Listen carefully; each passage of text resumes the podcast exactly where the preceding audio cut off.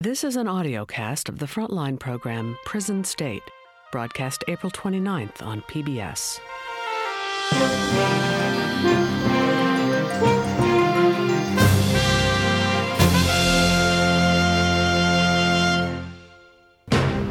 Tonight on Frontline, My mama was locked up. My daddy, my brothers, my cousin, everybody.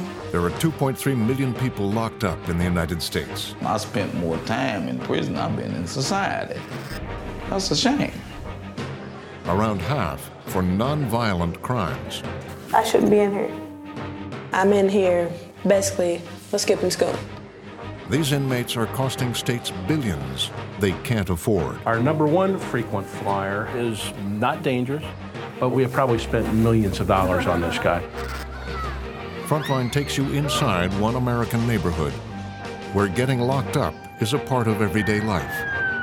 The system's set up for them to fail because when they come out of prison, there's nothing for them. And inside one state that is trying to fix a broken system. Incarceration has become the response to every social problem that we encounter. Jail didn't work. Prison doesn't work. We need to distinguish between who we're mad at and who we're afraid of. Tonight on Frontline, Prison State.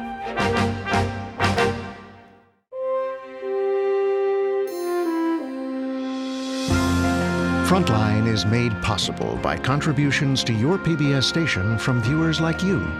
Thank you. And by the Corporation for Public Broadcasting.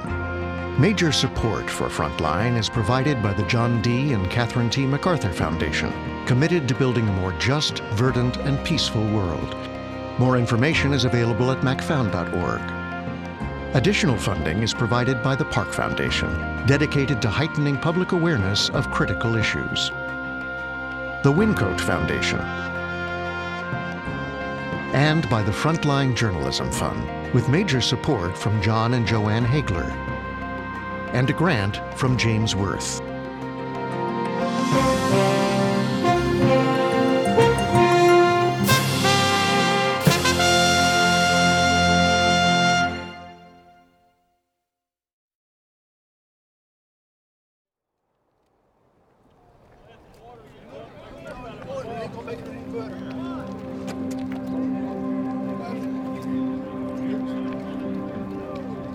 My name is Keith Huff. Uh, I'm from Louisville, Kentucky. I've been incarcerated five times in the Kentucky State Prison System. I got a total of 27 years in the system.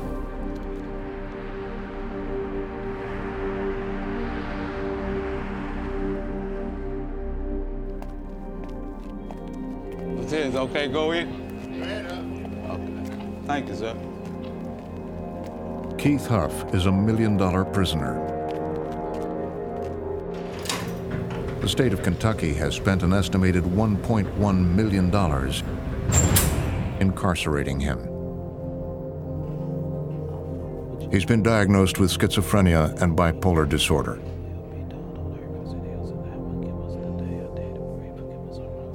I do great in prison for some reason.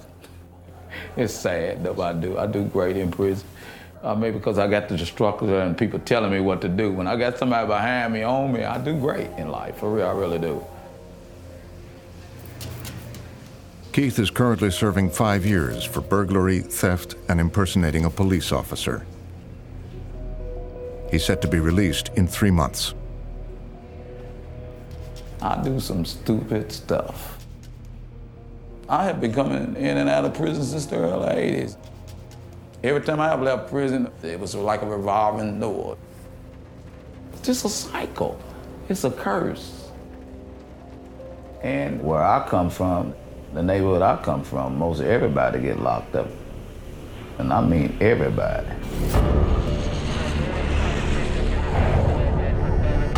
Keith is from Beecher Terrace, a housing project in the west end of Louisville, Kentucky, where around one in six people cycle in and out of prison every year.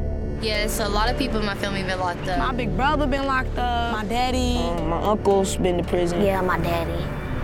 and my granny.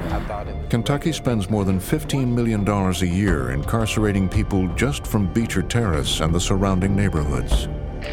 My brother Ike has been locked up three or four times. My best friend Eric's in prison. My uncle, well, almost all my uncles. I was incarcerated 50 times. My granddaddy's been locked up. My sister been locked up. My cousins, all of them. This is the story of a year in the lives of four residents of Beecher Terrace. I got cousins on both sides that been locked up. Men who've been in and out of prison for decades. I spent more time in prison than I've been in society. That's a shame. Children getting locked up for the first time. When I go to jail, I don't feel like it teaches me a lesson. She is so angry. Crystal could be headed towards prison if she doesn't get it right right now. My mother been locked up. You know, the United States locks up more people than any other country in the world. Me and my cousin, we got some crack cocaine. It's the story of a place where incarceration is almost inevitable. Incarceration has become the response to every social problem that we encounter. They're doing bad at school, lock them up. A problem in the home, lock them up. And of a state trying to break the cycle. We really have to look at a paradigm shift in this business of how we operate justice. Jail didn't work. Prison doesn't work. I'm 15 years old, and I'm in here basically for skipping school. My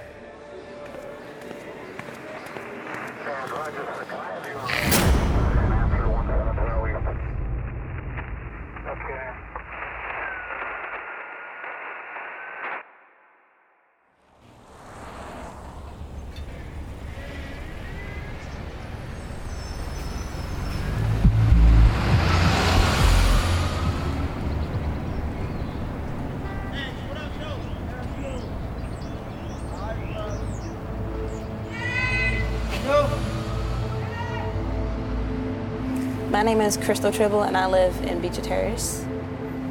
It's basically a regular ghetto.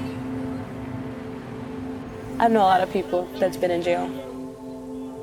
My dad, my uncle, well, almost all of my uncles, my cousins, but I'm my own person. I wanted to go on American Idol when I get old enough. Or I want to be a detective.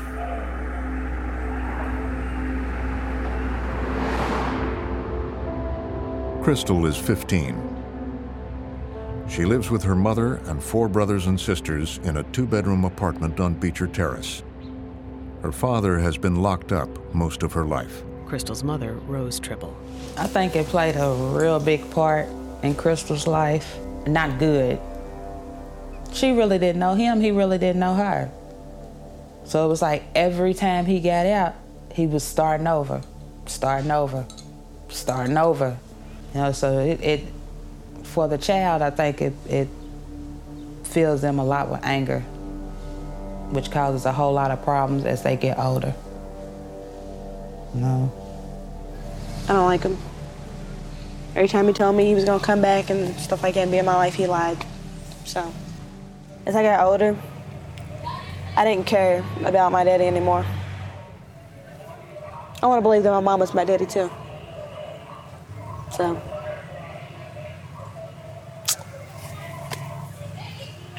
Ooh, I don't want to talk about it no more.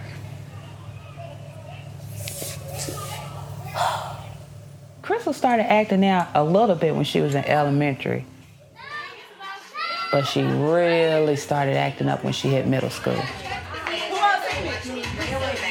As she got older, all this stuff was just waiting to come out. It was just waiting.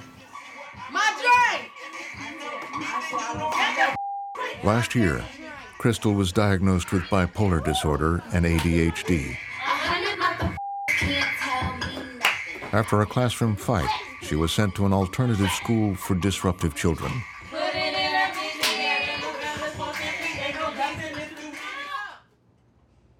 Now she stopped showing up and has just been summoned to court for truancy.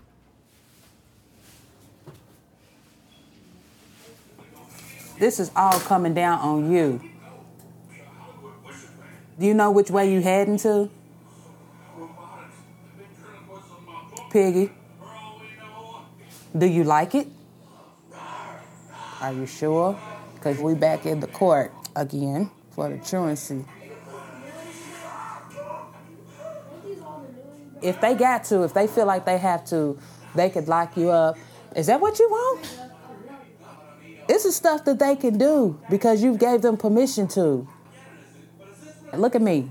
Just think if you graduate, go to a college, this is something you could talk about with pride because you could share your stories with other kids.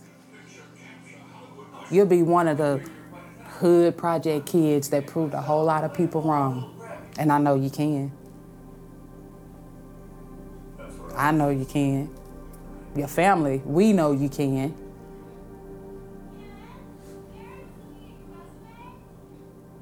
Can't nobody do nothing about this but you. That's it, just you. For being a knucklehead. Ohio State University law professor Michelle Alexander. In these communities where incarceration has become so normalized, the system operates practically from cradle to grave. When you're born, your parent has likely already spent time behind bars. You're likely to attend schools that have zero tolerance policies, where police officers patrol the halls, where disputes with teachers are treated as criminal infractions, where a schoolyard fight results in your first arrest. You find that at a very, very young age, even the smallest infractions are treated as criminal. And that's where it begins. It sends this message that whether you follow the rules or you don't, you're going to jail, just like your uncle, just like your father, just like your brother, just like your neighbor. You too are going to jail. It's part of your destiny.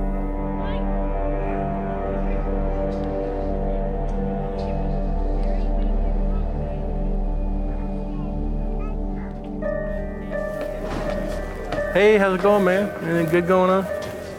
Got everything under control? Yes, sir. How you doing? How you doing? Since the 1970s, the number of people locked up in the United States has grown from 300,000 to 2.3 million. Kentucky has been at the center of this prison and jail expansion. The number of inmates here has risen faster than in almost any other state. Louisville Department of Corrections Director Mark Bolton. Our number one frequent flyer has been in and out of here over the last five years about 95 times. He is not dangerous, and throughout the entire criminal justice system, uh, we have probably spent millions of dollars on this guy.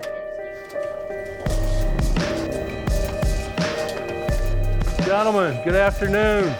I'm Director Bolton. Louisville's jail is a few hundred yards from Beecher Terrace. It's home to inmates awaiting trial or serving time for minor offenses. Keep it busy, huh? We've got a jail capacity of 1,793 beds. Who's been in here longer than 72 hours? Anybody? No, longer than 72 hours. On any given day, we are trending over 2,000, sometimes as high as 21, 2,200.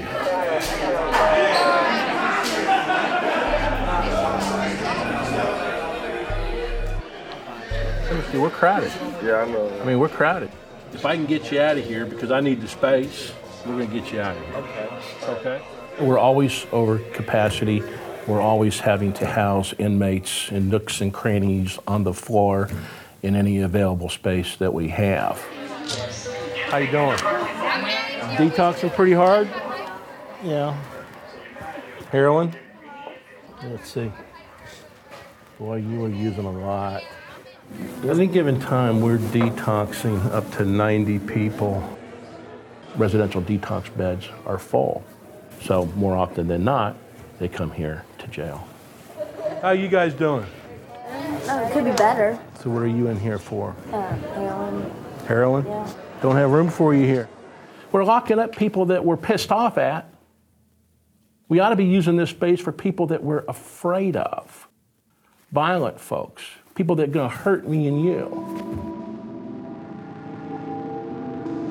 We've, we've gone through just an explosion of jail and prison construction in this country, costing us billions and billions of dollars to build and billions and billions of dollars to operate. And we've come, I think, to a fork in the road where we just can't do that anymore. Because number one, we can't afford it, and secondly, we are locking people up that don't need to be locked up.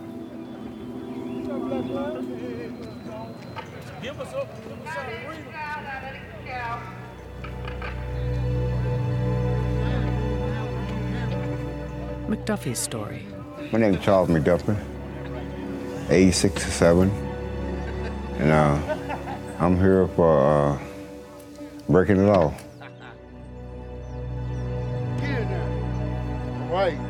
Charles McDuffie is in state prison, serving a five year sentence for burglary.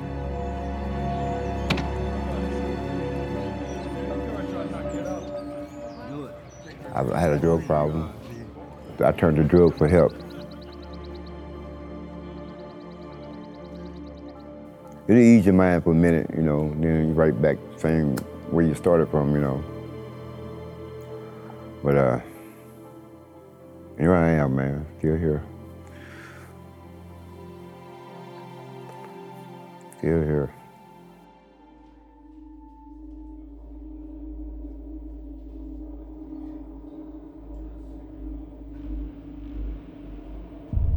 Forty-five years ago, McDuffie served with the 11th Cavalry in Vietnam.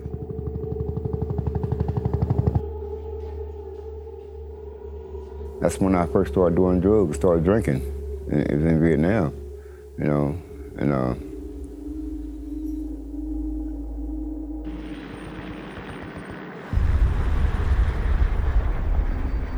I started smoking marijuana, and it seemed like it made it easier, you know, get through it, you know. But uh, man, Vietnam was crazy, man. It was, it was crazy.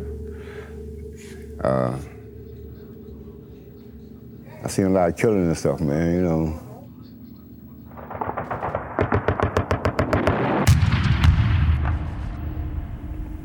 That, that was rough.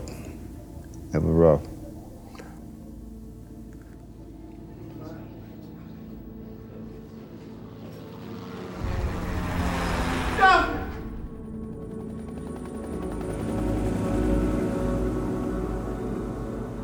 Since Vietnam, McDuffie says he's had almost no mental health treatment. He's set to be released from prison in two months.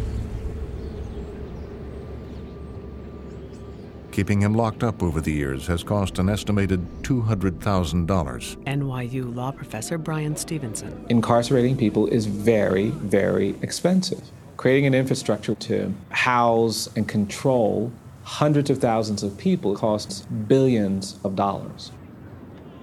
And what's bizarre is that we've actually taken money away from uh, systems that are designed to help people stay out of jail and prison, education, uh, health and human services, family services, social services, to fund an investment in incarceration. And you invested in jails and prisons uh, almost conceding that there's a whole community that has to go to jail or prison. You can't do anything for them other than incarcerate them.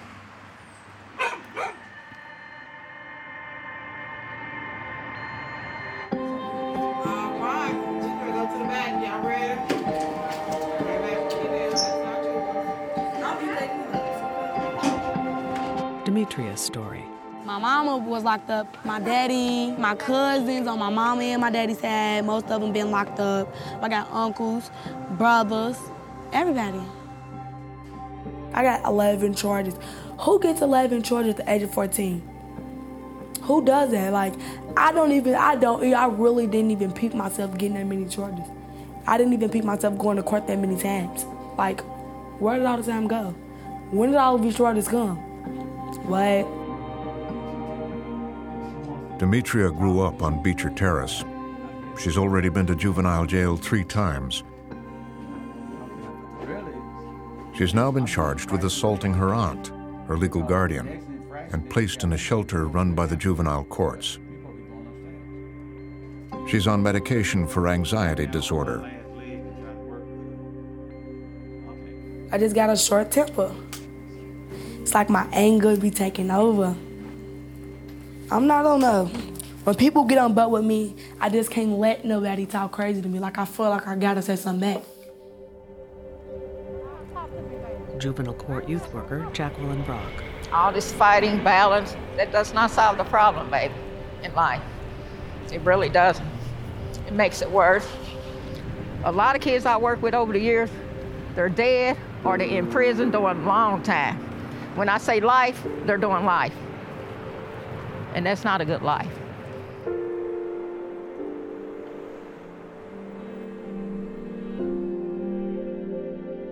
When Demetria was nine, her mother was shot dead. The police say she killed herself. Her family thinks she was murdered. She's still having a difficult time in dealing with her mom's death. And several times she expressed to me that's why she fights, because she's still mad about her mom's death. You're gonna have to break the cycle. So what do you plan on breaking the cycle? No, I need to get out of here. And at the rate that she's going, I really fear prison and death for her if she don't turn some things around. Don't Take my socks off. You know what to do? No, it's embarrassing. I just feel Put your hands up. Spread out, babe. Okay, take your foot back. No, I do not think I'm no bad person. Like, I don't try to get locked up. I don't think going to jail is good. But when I go to jail, I don't feel like it teaches me a lesson. I feel like it just makes me even more madder. It don't do nothing. It don't like you know how people like it taught me a lesson. I never. It don't teach me a lesson. It just makes me even more madder. Like so now I have to do is time. Cool, cool. When I get out there, it's really ready to be World War Three. Real talk is exactly what goes through my mind. World War Three.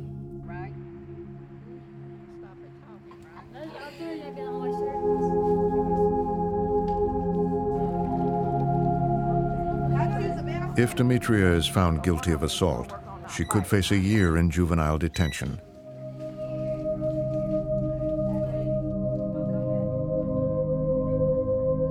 Kentucky Department of Juvenile Justice Commissioner Hassan Davis.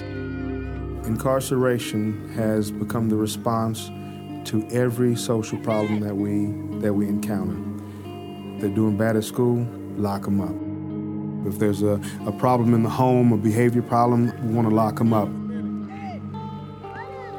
And so we've criminalized an entire population of our young people instead of responding to it appropriately in the community, in the schools, in the home, with social services. We want to do the the ultimate response. We want to lock them up and teach them a lesson. But we could take each one of these inmates and put them up at the Waldorf Astoria Hotel in New York for a month with room service and still not get to the amount of money we're spending every year for them. You know, does that make sense? It costs the state an average of $87,000 a year to incarcerate a child. Kentucky spends more than $50 million annually locking up juveniles, most of whom have never committed a violent offense.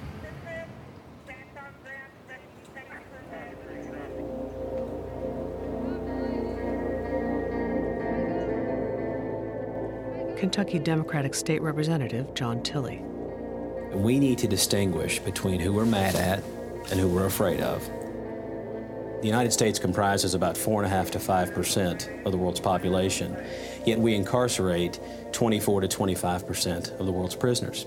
And then you look at Kentucky, and over the past decade, from about 2010 backward to about 99, we uh, had a prison growth rate of 45 percent. The average for the rest of the country was 13 percent.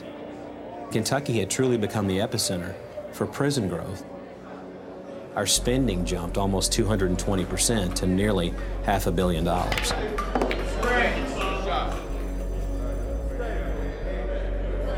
Now, states like Kentucky can no longer afford this growth and are trying to reduce their prison population.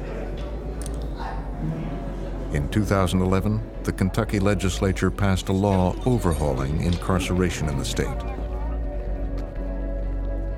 Thousands of nonviolent offenders, like Keith Huff, will be released early over the next decade.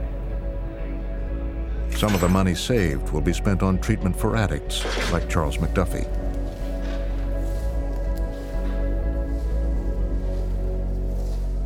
It's controversial.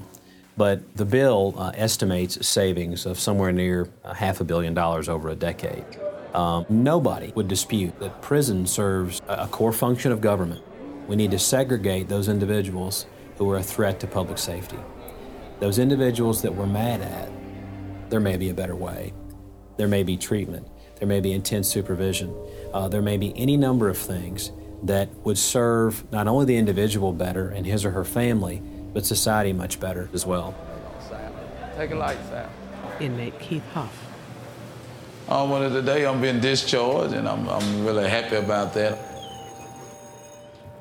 I'm a little kind of jittery, though, but you know, it's just come with the turf, though. But most like it, I'm, a, I'm excited to go home today. Take care of yourself, man. I got you, brother. Take your butt on up out of here, man. Take care of yourself, man. back, Okay, okay? bro. Thank you, man. Y'all take care of yourself. Stay out of trouble, man. I'm not coming back to penitentiary. Ain't no ifs or buts. I'm not coming back to penitentiary. I'm gonna do everything in my power to stay out. I don't care if I have to call anybody to get me some help. I'm not coming back here.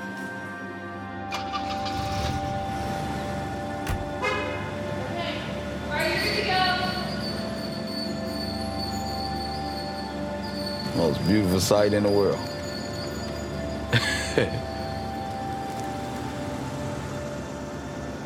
Under the Kentucky reforms, Keith is being released six months early.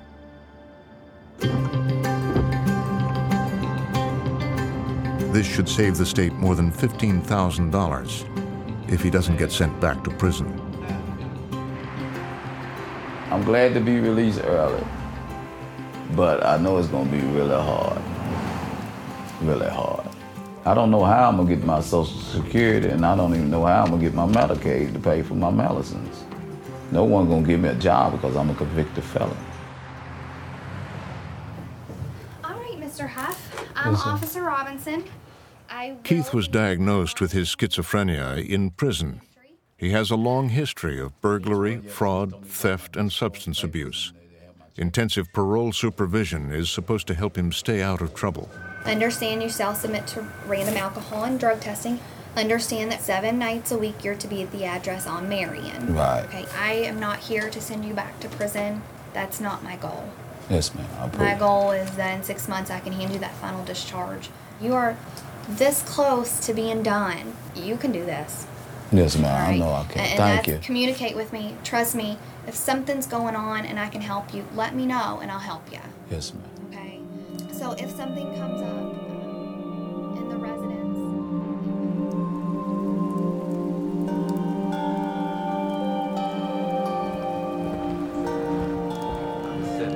Hey, buddy, what's up? I'm doing all right. How you doing? I'm not going back to Beecher Terrace this time because I want to get a fresh start in my life. Glad to be with you.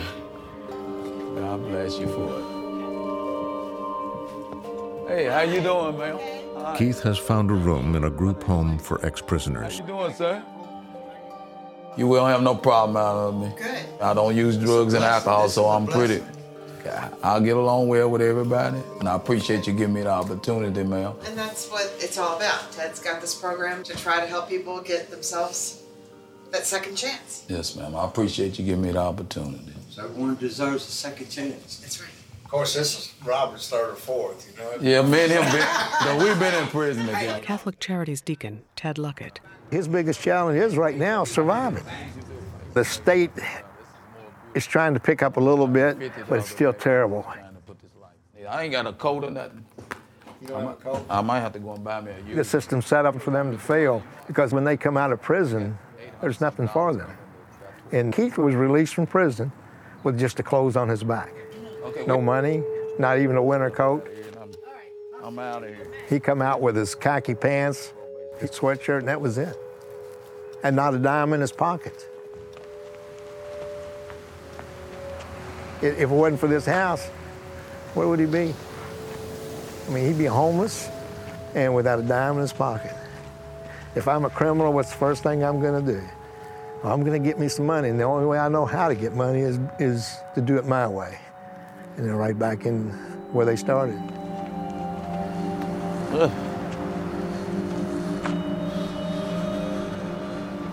I'm really scared, to be honest about it. My pro conditions state that I have to stay off of drugs and alcohol, and I don't know how I'm gonna do it. I only have 30 days supply of my medicine, but I'm hopeful. It feels good to be free. I know I got to grow ahead of me or get my life together, but I want somebody to have something to say good about me. I just want to leave something behind to say, well, at least he did change. He tried to change it. I'm overjoyed today, and I thank the Lord for giving me another opportunity to, to go on with my life.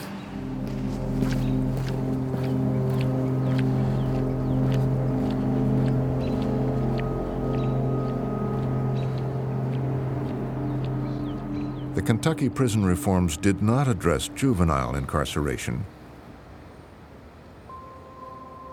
The state locks up more than a thousand children each year for minor offenses like truancy.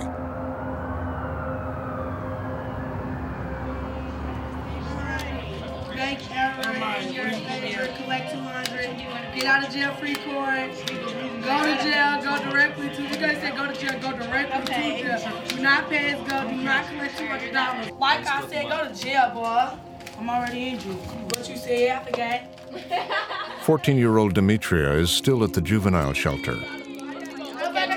Get out of jail free card. What are you saying? Here it is. She's due in court soon for the assault on her aunt, who she's lived with since her mother was killed. This weekend would have been her mother's birthday. Miss Collins, can I please go to my mama's gravesite on Sunday for her birthday? You know that that's considered a special pass, but because you are not on the right track to earning a home pass, getting a special visit on Sunday is an incentive. So, what plans do you have set for yourself to be able to earn a special visit? Because you ain't been on the right track, Mama. I'm gonna be good for the rest of the week. I promise. You do what you're supposed to do from now until Friday, and I will consider it.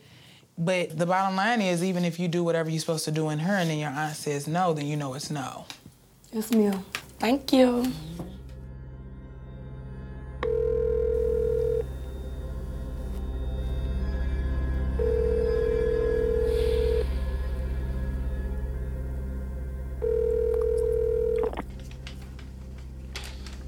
Hello.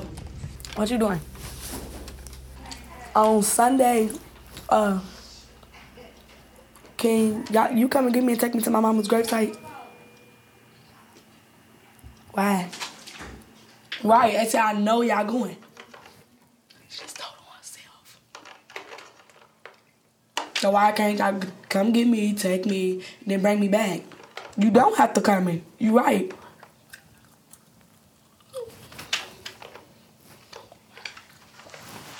Why would you keep me here on my mama's birthday? Why? You don't get me. To, you don't help me at all. You bring me down.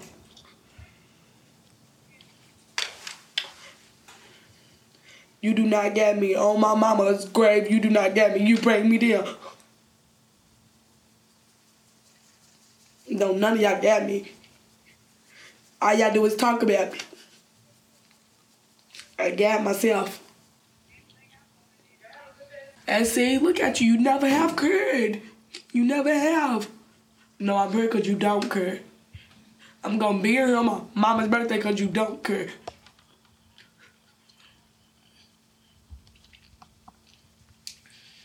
Start telling like the goodbyes.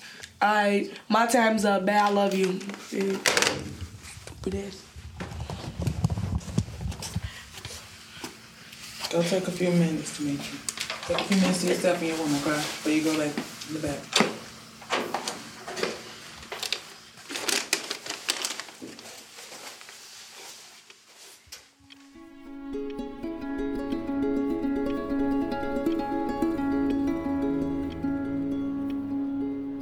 Three days later, Demetria's mother's birthday. Demetria has a pass to leave the facility at 1 p.m. and is still hoping her aunt will come and get her.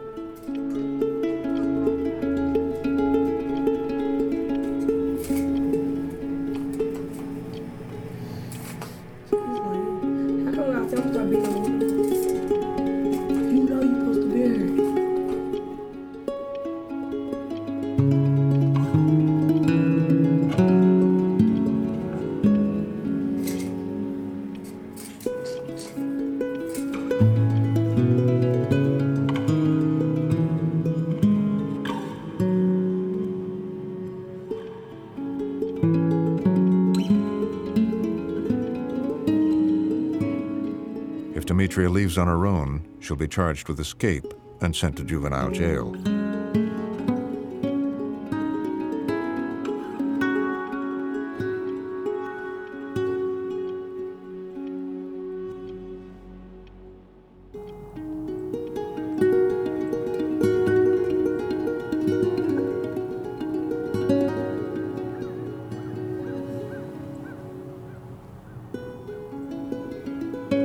Demetria would later flee the court shelter.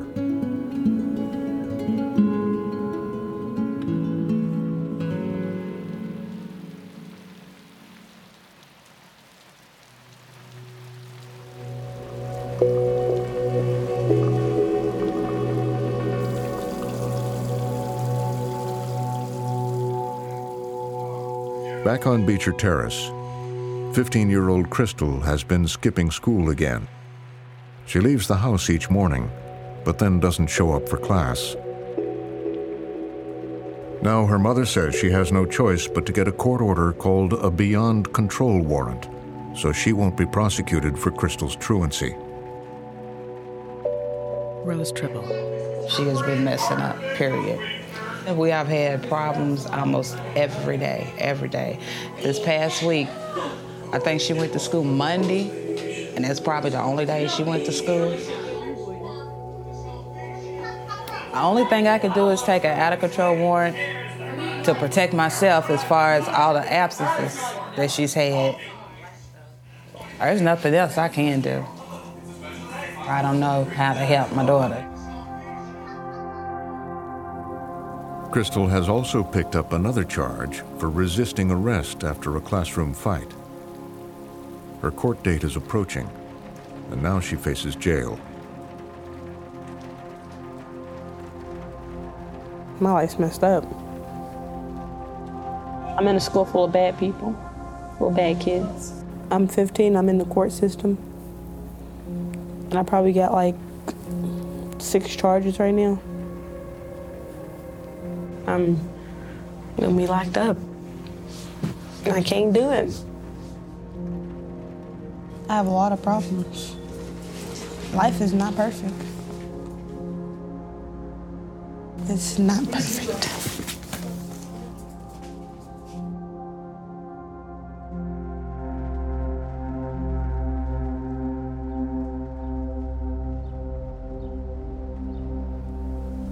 I wrote a prayer. It's my prayer to God.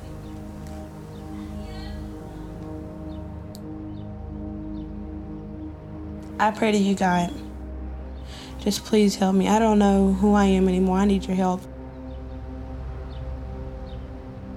I'm tired and I just want some rest. I just want to sleep.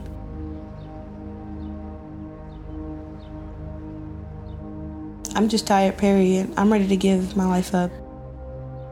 I am ready to die. I want to do it myself. That's why I need you.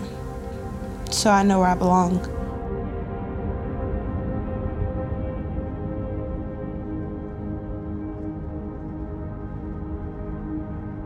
Three nights before her court hearing, Crystal overdoses on pills she stole from her mother.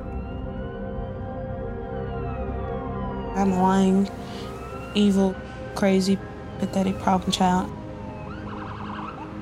I have nothing to live for or nothing to become. I'm useless. And I'm so ready to go, and if I shall go to hell, then that's where I was meant to be. I don't deserve your love or mercy or life in general. So just please, I beg you, just help me. Amen.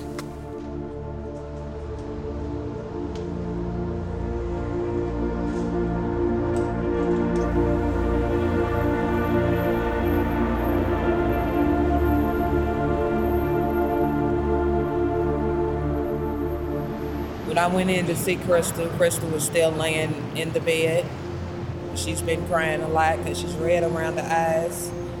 So I just sat on, we both sat on the bed with her, you know, and I just talked to her. I felt bad seeing her in there like that. Uh, responsible. Yeah. Sort of like I failed her. Um, and I wanted to be out too.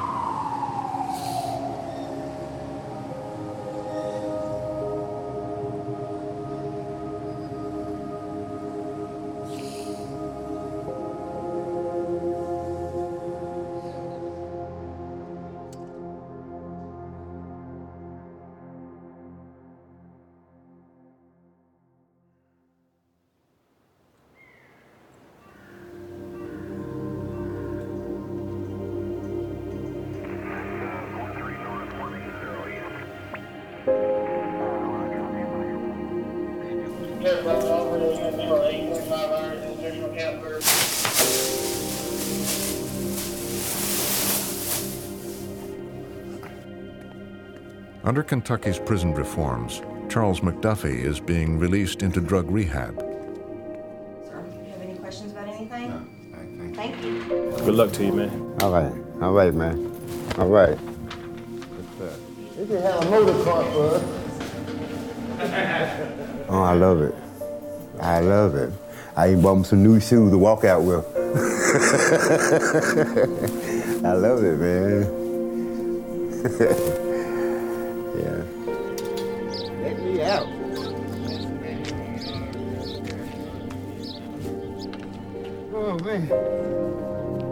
I ain't coming back. Hopefully I'm not. I know it's not gonna be easy. I, I know that it's, it's gonna be hard. But uh, my plans, I'm not coming back. I like my freedom.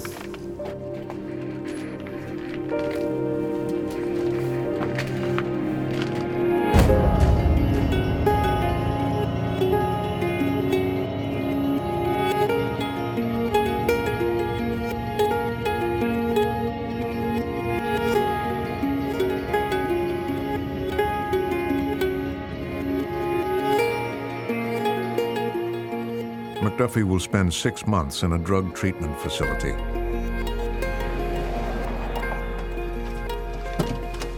Man.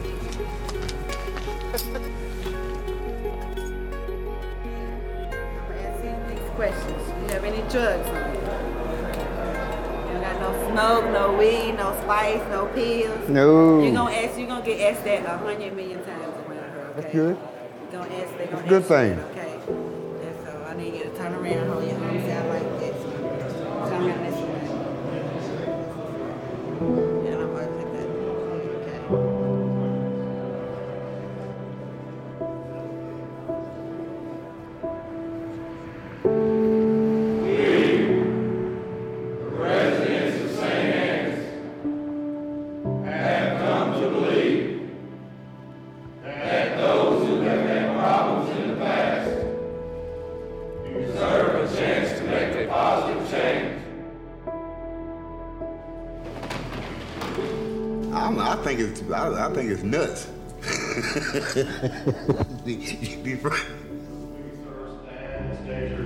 but I got myself in this situation, so I got to deal with it. Uh, I'm a Vietnam veteran, and uh, I have a clean date, uh, March 25th, 2011. I, I don't like it, but uh, I look at it like this: if, if it'll help me stay clean and not not ever use drugs again, hey, I'm I'm all for it. You know.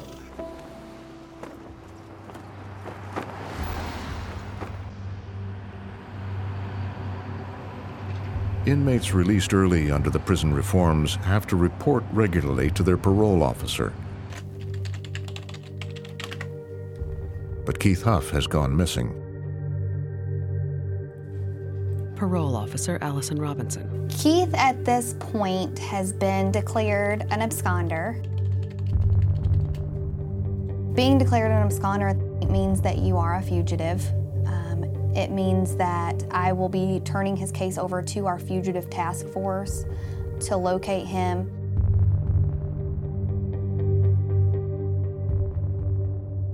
I'm highly disappointed. In the first meeting with Keith, I really honestly felt that he was genuine, he was ready to change. He's been in and out of the system for 40 years. So I really thought he was ready. He had less than six months to be completely done with this. I attempted to call his cell phone, did a home visit, worried, of course, you know, because he'd had medical problems. So at this point, not knowing anything else that's going on, I'm just horribly disappointed.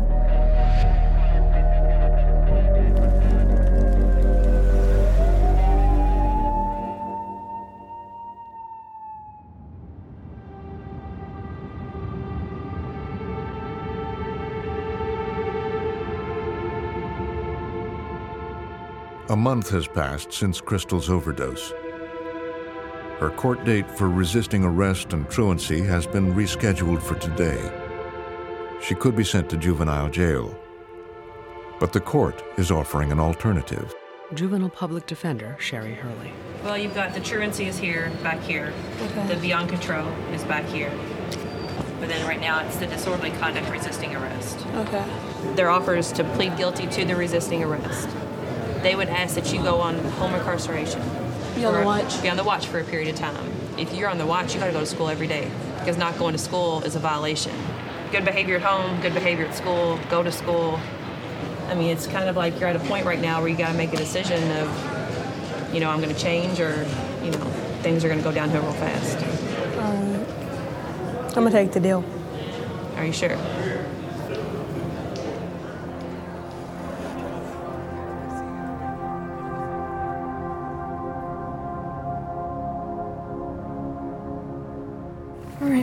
This is a document marked admission of guilt.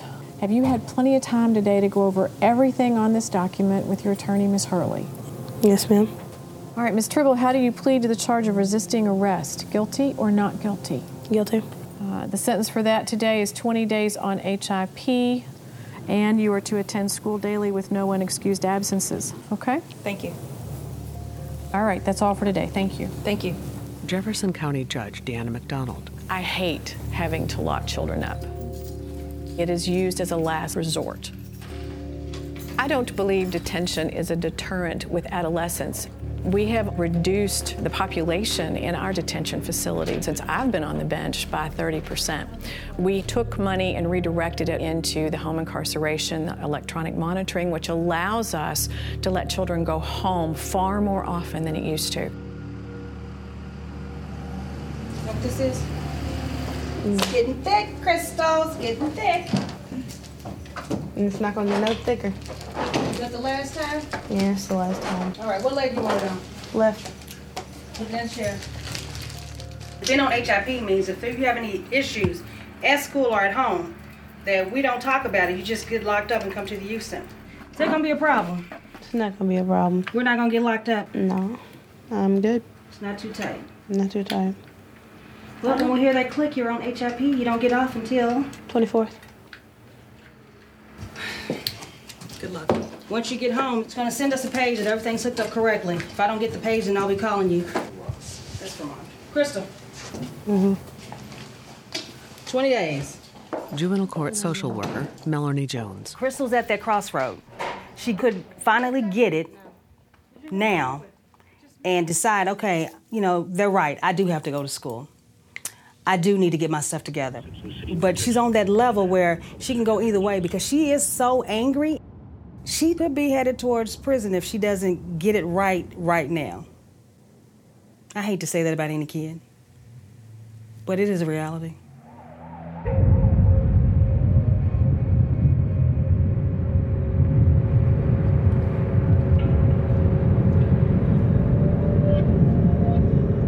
Three days later, Crystal skips school.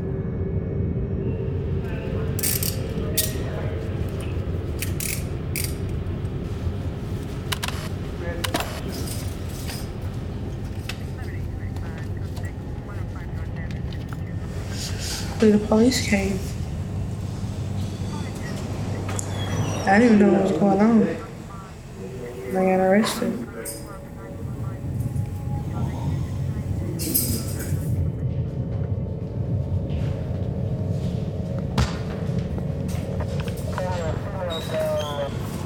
You just don't want me in a predicament.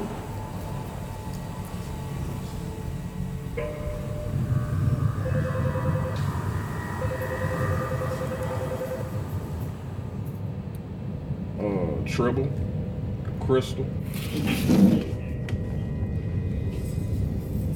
Crystal. Uh, have you currently or recently been pregnant? Uh-uh. Have you ever attempted suicide or caused harm to yourself? Yeah, When? a long time ago. Are you thinking about it now? No. Uh, do you have a history of violent behavior? Yeah.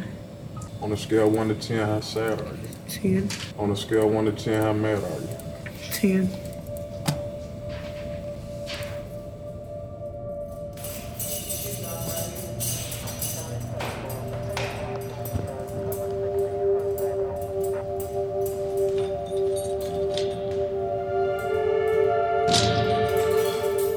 Crystal faces up to 65 days in juvenile detention.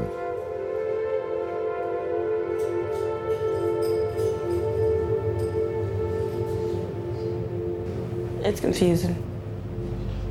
You get chained up. Like I'm a criminal. I'm I'm in here with people for robbery and other stuff. I'm people that then actually did stuff. I had the handcuffs. The handcuffs was chained around my waist, and I had a lock on it, like I was gonna break loose or kill somebody. So I don't get it. I'm 15 years old. I was on HIP, and I'm in here basically for skipping school.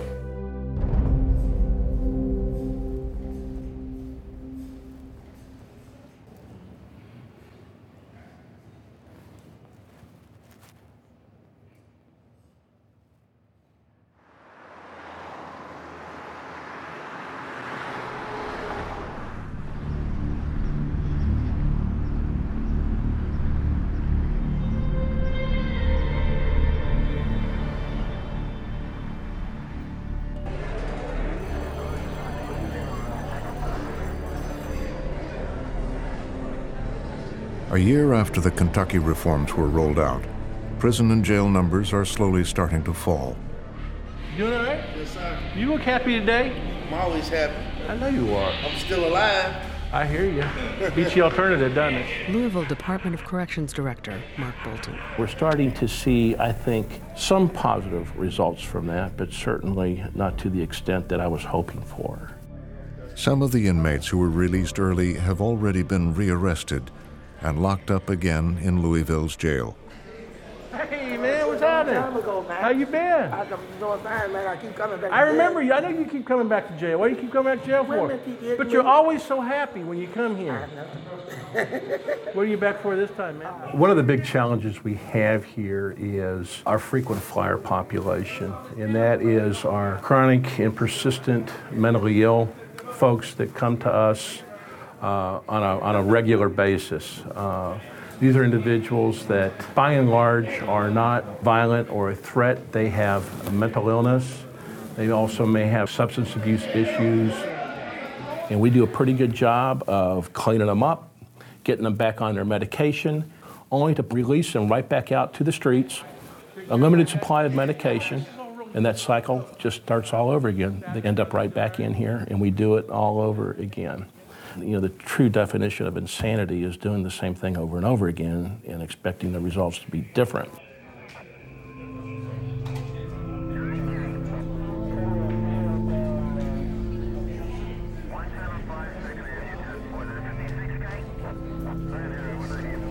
Keith Huff, who's been on the run, has just been caught by the police. He'd stopped taking his medications and was back on Beecher Terrace.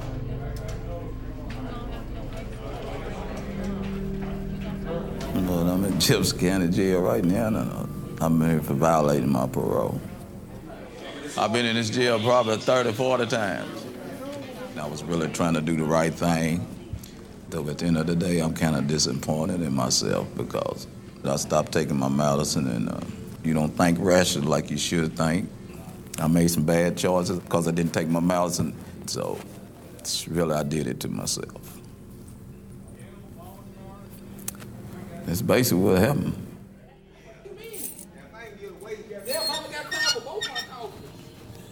Keith will now be sent back to state prison.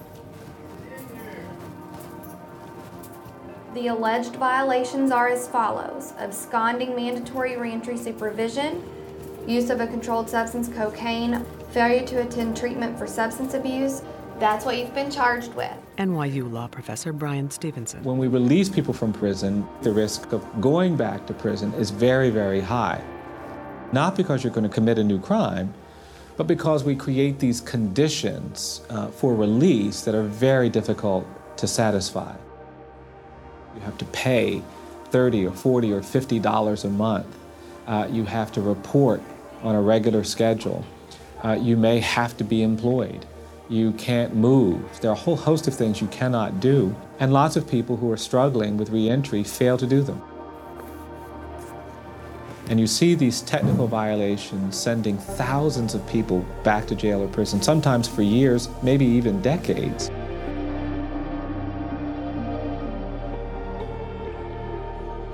You kick me out on the street and you tell me, do this and do that. At the end of the day, I don't have clothes, I don't have food, I don't have no transportation. It's, it's not easy. What, what do you expect that man to do? When you look ahead at the rest of your life, what's going to happen to you? I don't know. I'm just being honest with you. I don't really know.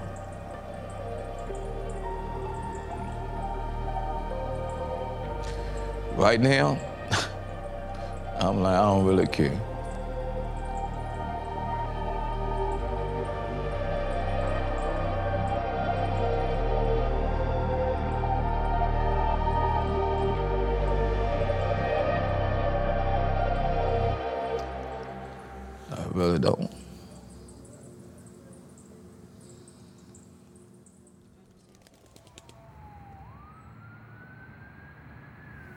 Sometimes I can be just laying here trying to get to sleep.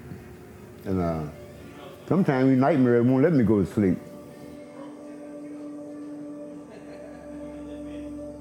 Charles McDuffie has now been in rehab for a month. He is having nightmares about Vietnam.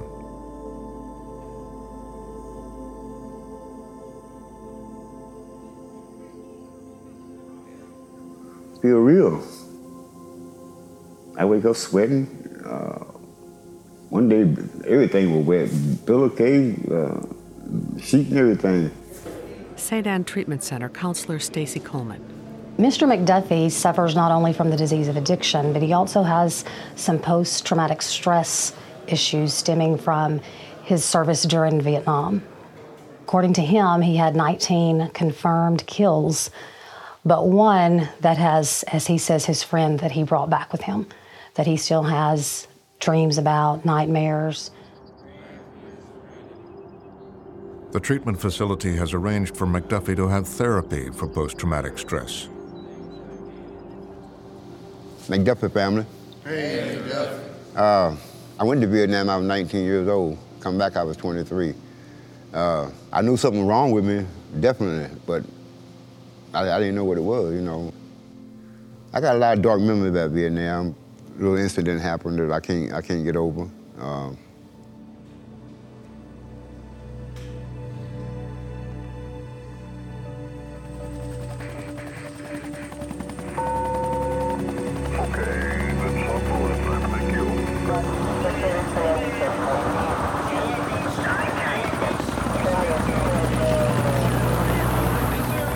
I killed a Viet Cong that didn't have a weapon.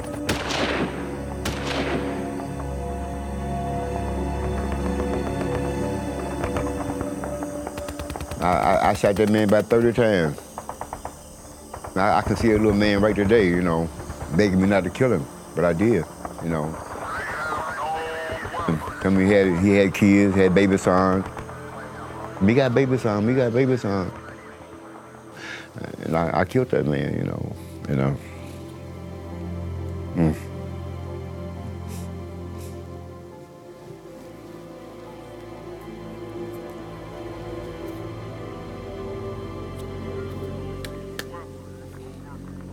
I think it was murder.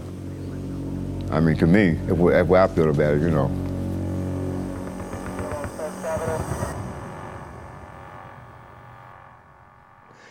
That, was it, man. That was it. I become a crack addict. Crack is the devil, for, for real. But uh, today I'm clean and sober. I feel good about myself. That's about it. That's about it.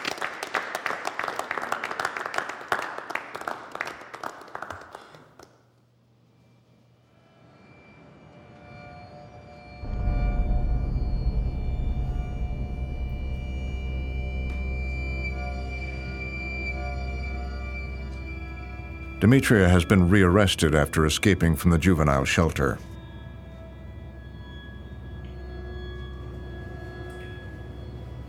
I just got locked up. I left the group home, but the police found me in Beecher Terrace. I'm mad, but what can I do? You can't run from here, or I would have been it.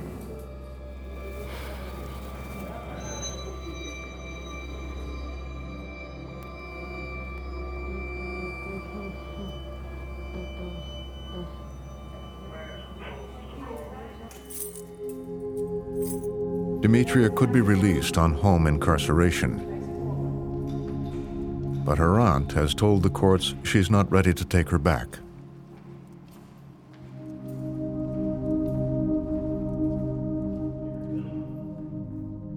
She want me to be locked up, and no, she's the only parent I know that does that.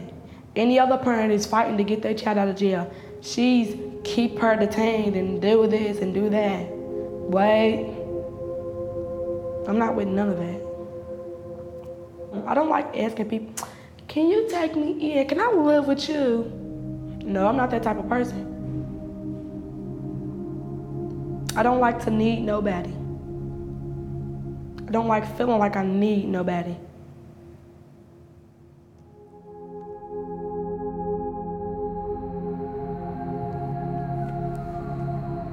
It's making me more mad. Locked up do not make you, oh my God, I'm never gonna do this again. Oh my God, no. It make it might make some people think gay, but not me.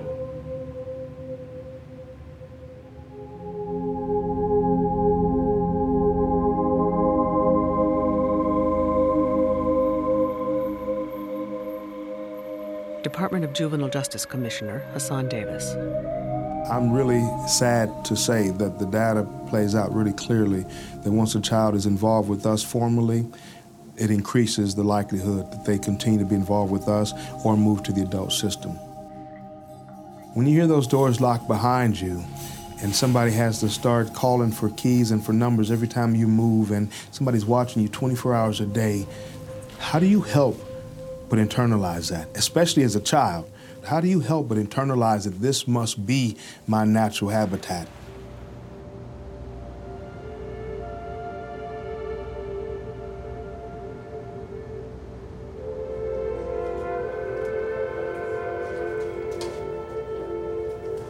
When I came in here, I was heartbroken. I was heartbroken when I got put in handcuffs. I felt like I was getting torn apart.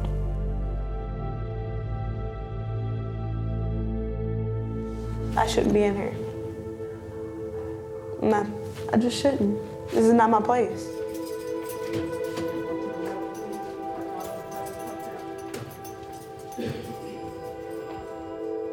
Crystal is now going to face the judge whose court order she violated.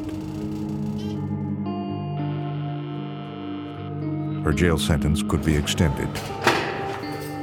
All right, Crystal Tribble.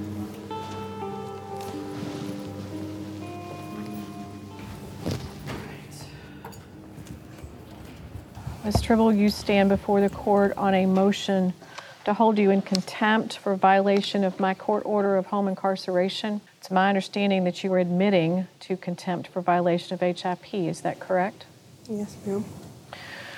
All right, Ms. Tribble, I'm placing you on probation to the Department of Juvenile Justice. Ms. Tribble, you understand you're going to be on a curfew now. And if you violate your curfew, they'll bring you back to me. Do you understand what the next step is? Yes, ma'am. Any further violations of my order will result in a much longer stay at the detention center. Are you clear? Yes, ma'am. Make sure you are. All right, you will be released back on the HIP program. That's all for today. Thank you. Thank you. Do you have any questions or anything?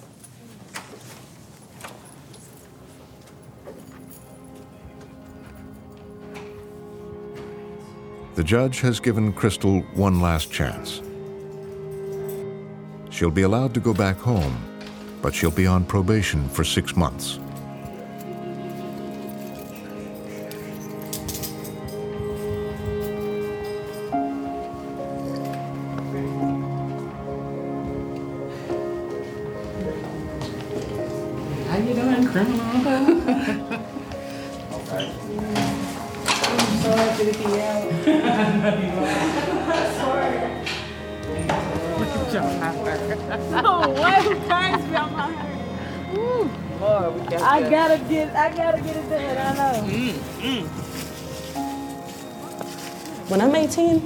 Stuff ain't gonna be gone. Oh. I'm gonna finish school. I'm gonna go to college. I'm gonna get me a job. I'm not a screw up. I'm not gonna be one. Seems like it now, but wait till you see me in the future. I'm gonna be something when I grow up.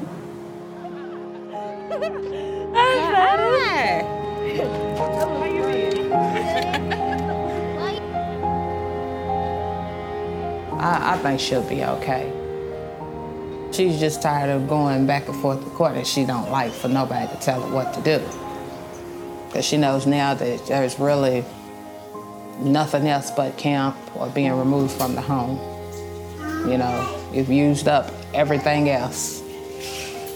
So she knows it's getting real now.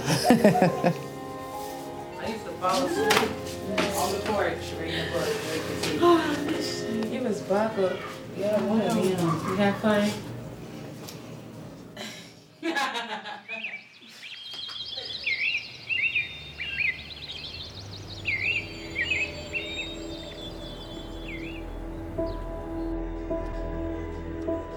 After three months of rehab, McDuffie's therapist is encouraging him to confront his past by writing a letter to the man he killed.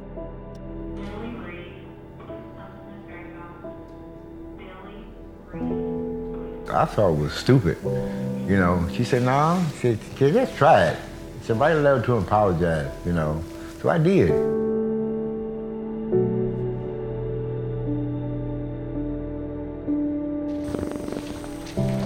When I was in Vietnam, I did something that I thought was wrong.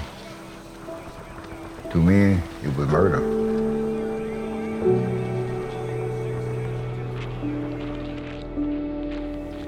I lived with this for years. I have nightmares because of it. I did drugs to ease my problems, but it still comes back just about every day. So I want you to know that I'm sorry.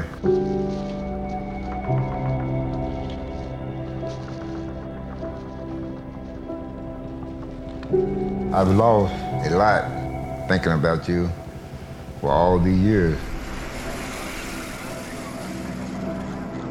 I'm sorry. Now I'm telling you goodbye forever. I've suffered enough from you. No more. I'm not sick anymore, so now I'm able to deal with you.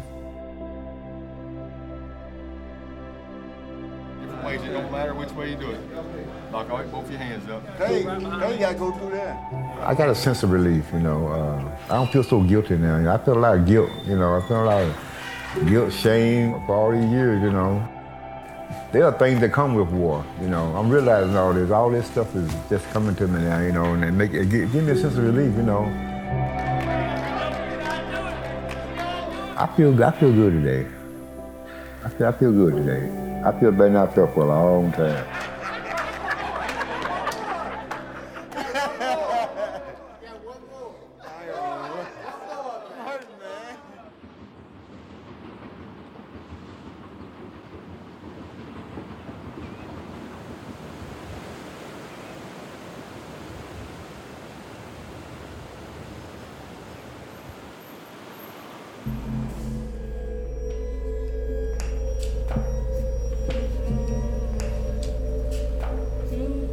Demetria has been locked up for six weeks.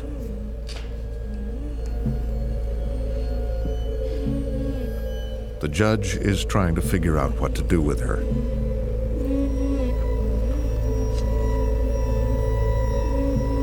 Whenever you guys are ready, let me know. Okay, all right, let's call her in. Demetria Duncan.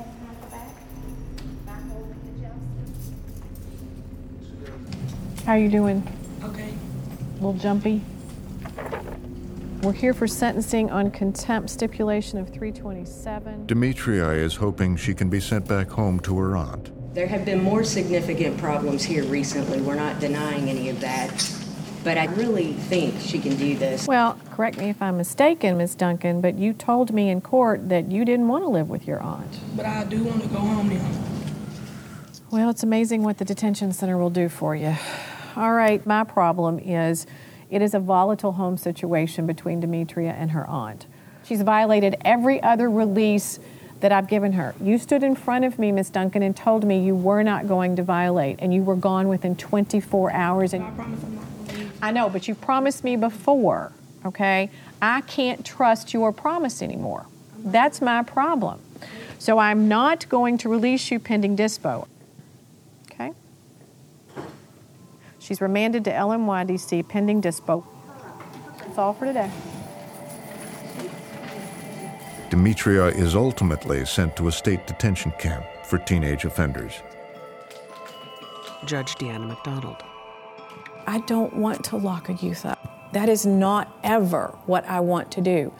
But as a last resort, if I cannot get them to come to court, if I cannot get them to quit committing crimes, if I cannot get them to do what they need to be doing, then sometimes that has to be done. If for no other reason than to make sure they don't commit any further crimes and to protect the community that we all live in.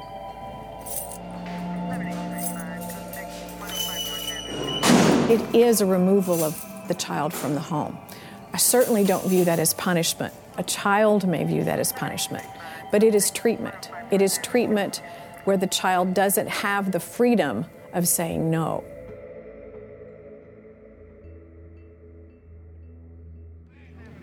It's 18 months since the prison reforms took effect.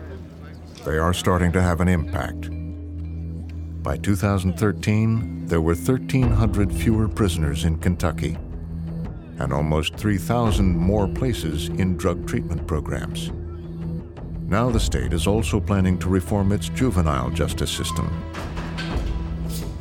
Kentucky has become a model, and other states are implementing similar changes. Law professor Bryan Stevenson. We have now seen the national rate of incarceration finally slow uh, and get to the point where it hasn't increased in the way it has uh, over the last 40 years.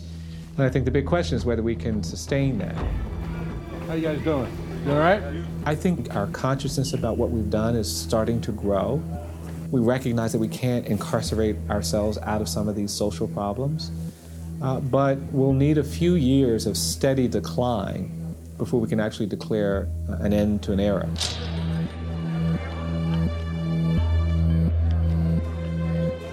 In the jail next to Beecher Terrace, it's business as usual. So we, we're back above 2,000 this morning. Yeah, report showed 2004 this morning. There's been some progress, but I think there's a lot more progress to be made. Dozens of new drug addicts and mentally ill offenders continue to arrive every day. Hi, how are you?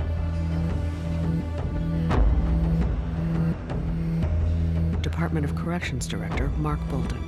I think locking up folks that are a clear and present danger to the community obviously makes the streets safer. Locking up people for not paying their traffic fines, locking up people for possession of small amounts of drugs or marijuana, uh, locking up people who are intoxicated in the public, uh, locking up people that are mentally ill, uh, well, that certainly does not work, and that does not keep the community any more safe.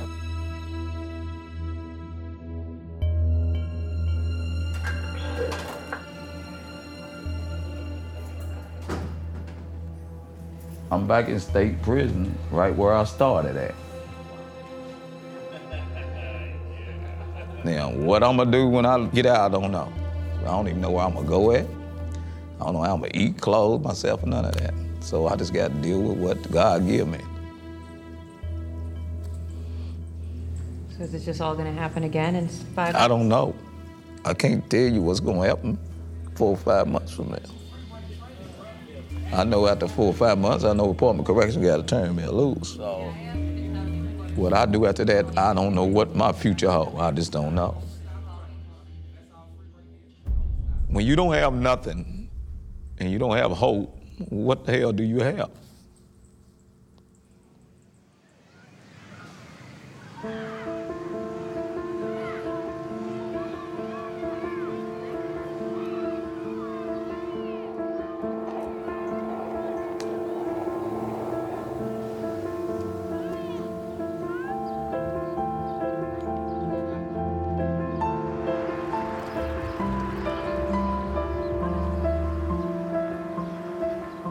McDuffie has completed his rehab and is a free man. So far, he has stayed clean. Well, I'm excited today because I'm going to see some people I haven't seen for a long time. One of us brothers? Yes, I am. Welcome home. All right, man, all right. Guys are inside. I'm going to meet some guys that I fought with. I haven't seen him in 46 years. I want to check in. I'm Thank Mc- you. I'm McDuffie. I was in 11 Thank you for your service, You're sir. welcome. You're welcome. You're welcome. And anytime. welcome home. Thank you. Thank you. I'm glad you came. Uh, I'm, I, Give me a hug. all right. All right. All right. Welcome home. How you doing, brother? Doing good. Good to see you. All right. Welcome home, brother. Thank you. Same here, man. Welcome home. Hey, all right. How you doing? All right. All Good right, to see you. man. John Van Ness, All right. 68, 69. Yep. Yep. We fought together. You know, um, we like brothers, you know, uh, something else. That, that track messed up right there. Keep coming off with you, man. You know what? How you doing? Man. Who are you? Key, man. you and remember you and Aaron Harris? Yeah, And Dennis? Yeah, yeah, man. How you doing? man? I'm doing great. Thank you. I'm all right. Yeah, McGee. okay. 46 years? Yeah, 46 years, man. Yes, sir. You know something? Remember you used to do all our singing for us? Yeah, man. The oldest man and everything. Oh man, God. Man. God good, ain't he? Yes, he is. After all these years, man. Long time. Long time. That will never go away. Vietnam War. I mean, man, it never go away.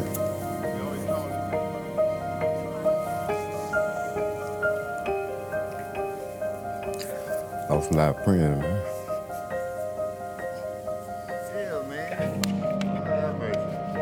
Man, you got tears in my eyes, man.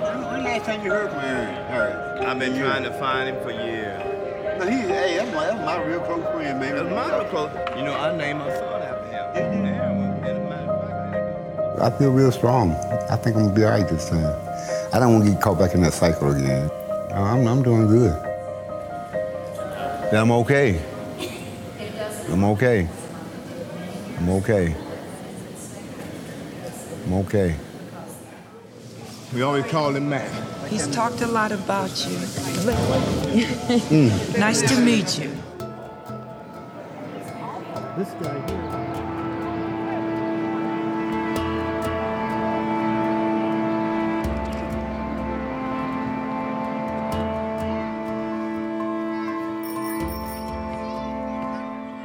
Rose Tribble, Crystal's been on probation for two months, and she's been staying out of trouble. It's like she's looking through new eyes. She's doing what she gotta do, you know. It's way better than it was. It's way better. She's been in school. She hasn't had no problems with none of the teachers, none with no kids. She's doing her work. So it's better. She's finally faced the fact that she'll never win an argument with me. You know.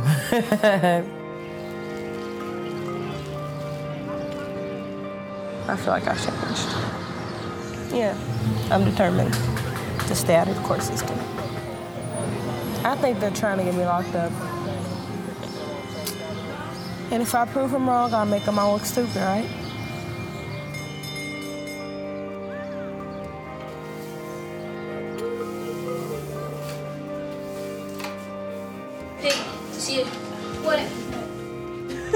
I don't think she's gonna be one of those statistics. Not saying that because she's my child. Well, yeah, partially I am saying it because she's my child, because I'm one that's gonna push hard to keep her steered the right way. About a year ago, if you asked me, I probably would have said I think she's gonna wind up in penitentiary at the rate that she was going. But it looks better though now. Looks a whole lot better. It does.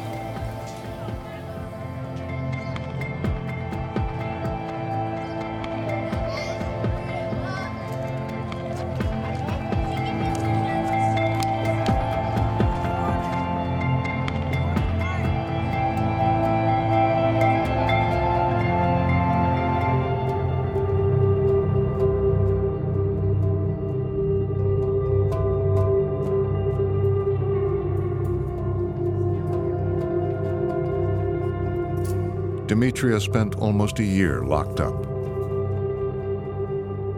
See, times like this is like when I wish my mama was alive. Cause I don't think I'd be doing all of this if my mama was alive. But it is what it is. She's not her, so. I just don't care no more. I just don't care. Like, I don't care. No, I'm not gonna give a. I don't give a. I'm not gonna care. Every time they catch me, I'm gonna run. And I'm gonna keep running. I don't care.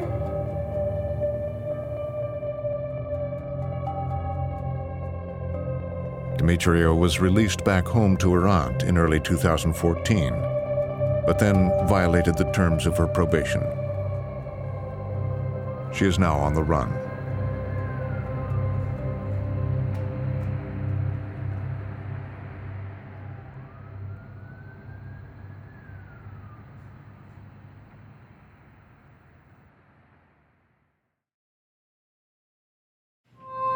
Go to pbs.org slash frontline to learn more about the cycle of incarceration in the U.S. The system operates practically from cradle to grave. and how some state and federal authorities are trying to break that cycle.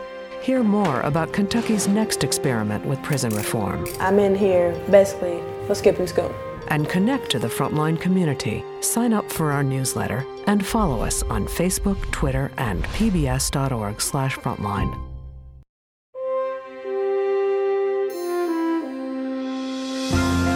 is made possible by contributions to your PBS station from viewers like you. Thank you. And by the Corporation for Public Broadcasting.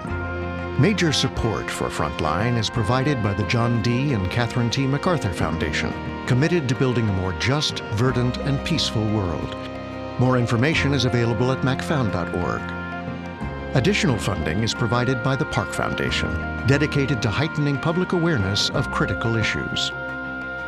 The Wyncote Foundation, and by the Frontline Journalism Fund, with major support from Jon and Jo Ann Hagler, and a grant from James Worth.